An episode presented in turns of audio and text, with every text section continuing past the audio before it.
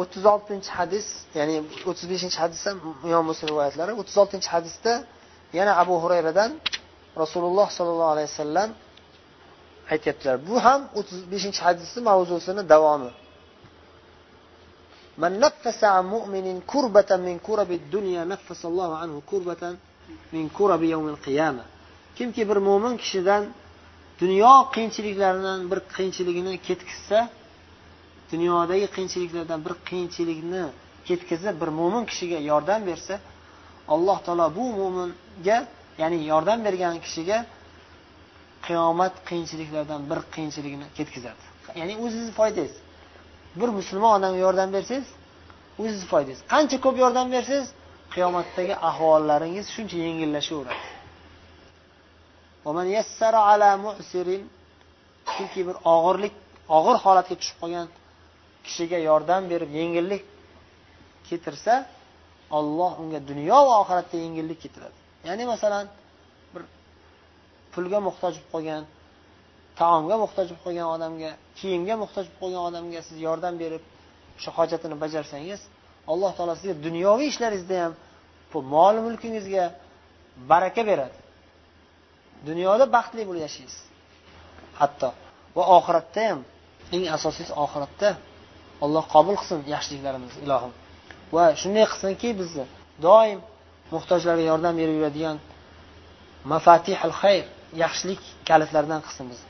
Vaman satara musliman satarahulloh fid dunya val axira kimki bir musulmon kishini satr qilsa ya'ni aybini bekitsa boyagi aytganimiz bir kishi bir gunoh ish qilib qo'ydi bekitib qildi uyalib qildi u yaxshilik alomati. Shuni siz ochib tashlamang uni satr qiling. Borib sekin sekin bir hikmat bilan o'z o'rnini bilib nasihat qiling hatto yuziga ham aytmaslik kerak bo'lsa aytmang bir qog'ozga o'ziz kimligingizni ham bildirmasdan bir nasihat birodar siz shu ish qilayotganingizni ko'rib qoldik bekilib qilayotgan ekansiz uyatib qilayotgan ekansiz sizda hayo bor ekan sizda haliyam yaxshilik bor ekan yaxshilik alomati lekin iltimos o'zingizni tezroq ko'zingizni oching bu narsadan tezroq tavba qiling deb nasihat qiling va hokazo.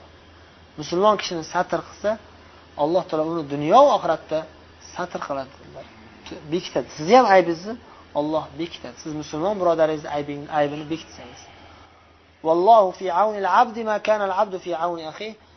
Alloh taolo shunday bir bandaning yordamida bo'ladiki u banda agar boshqa bandalarga yordam berib o'zining birodarlariga yordam berib yursa alloh taolo mana shu musulmon birodarlariga yordam berib yuradigan bandalarga yordam berib yuradi yordam berib turadi alloh taolo ومن سلك طريقا يلتمس فيه علما سهل الله له به طريقا إلى الجنة alloh taolo mana shu yo'ldagilardan qilsin bizni kimki shunday bir yo'lni lozim tutsaki bu yo'lda u odam ilm olsa ya'ni ilm yo'lini lozim tutsa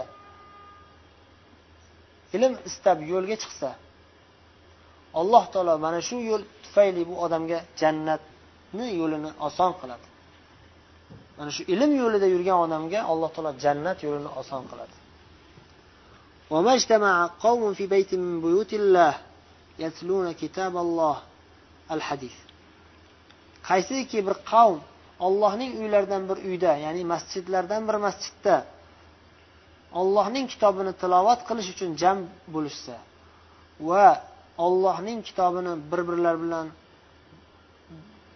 birgalashib dars qilishsa o'rganishsa nazalat alayhimus sakina ularga sakinat nozil bo'ladi. Mana shu bandalarga mana shu jamoatga ollohning kitobini o'rganayotgan tilovat qilayotgan jamoatga ollohning sakinati nozil bo'ladi xotirjamlik nozil bo'ladi qalblari xotirjam bo'ladi. Qalb xotirjam bo'lishligi baxt saodat saodatga yetishlik degani. Hamma kasalliklar qalb siqilishidan kelib chiqadi. Qalb iztirobda siqilib yashasa o'sha odam kasal bo'lib erta kuni o'lib ketadi halokatga. Xudo saqlasin. Hamma kasalliklar xotirjamlik bo'lmasligidan iztirobda yashashlikdan. Qalb xotirjam bo'lsa inson kasalliklar yo'qolib ketadi. Qalb xotirjam bo'lishi uchun demak ollohni kitobini o'rganish kerak. Va tilovat qilish kerak tadabbur qilish kerak. Rahma allohning rahmatlari qamrab oladi. Mana shunday odamlarni allohning kitobini tilovat qilib dars qilib yuradiganlarni. Malaika allohning maloikalari farishtalar o'rab olishadi. Bu jamoatni qur'on tilovat qilib dars qilib o'tiradigan jamoatni olloh o'zining huzuridagi zotlar oldida zikr qiladi. Ya'ni bu bandalarim ulug' bandalardir. Kimniki amali kechiktirsa uning nasabi tezlashtira olmaydi. Nima degani bu? Bu degani ya'ni o'zi payg'ambar avlodidan bo'ladimi? Buyuk insonlarni avlodidan bo'ladimi? Nasabi ulug' bo'lsa ham agar amali yo'q bo'lsa yaxshi amallari yo'q bo'lsa yoki gunohlari ko'p bo'lsa orqaga kechiktirib tortib ketsa bu narsa foyda bermaydi. Eshon bo'lgani said bo'lgani foyda bermay qoladi. Nimaga? Chunki har bir inson o'zini o'zi oqlash kerak allohni huzurida. O'zi solih amallar bilan yashasa o'zini o'zi ulug'laydi. Bu ham imom muslim rivoyat qilgan sahih hadis.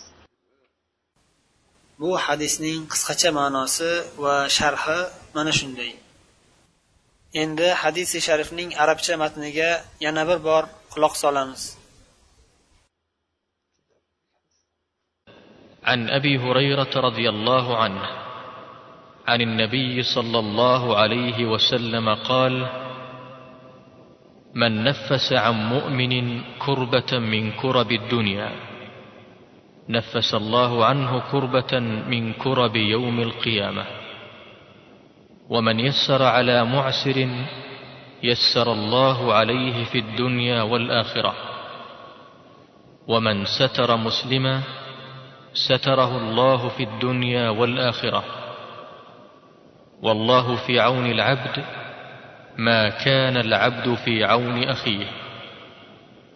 ومن سلك طريقا يلتمس فيه علما سهل الله به طريقا إلى الجنة. وما اجتمع قوم في بيت من بيوت الله يتلون كتاب الله ويتدارسونه بينهم إلا نزلت عليهم السكينة وغشيتهم الرحمة وحفتهم الملائكة وذكرهم الله في من عنده ومن بطأ به عمله لم يسرع به نسبه رواه مسلم بهذا اللفظ.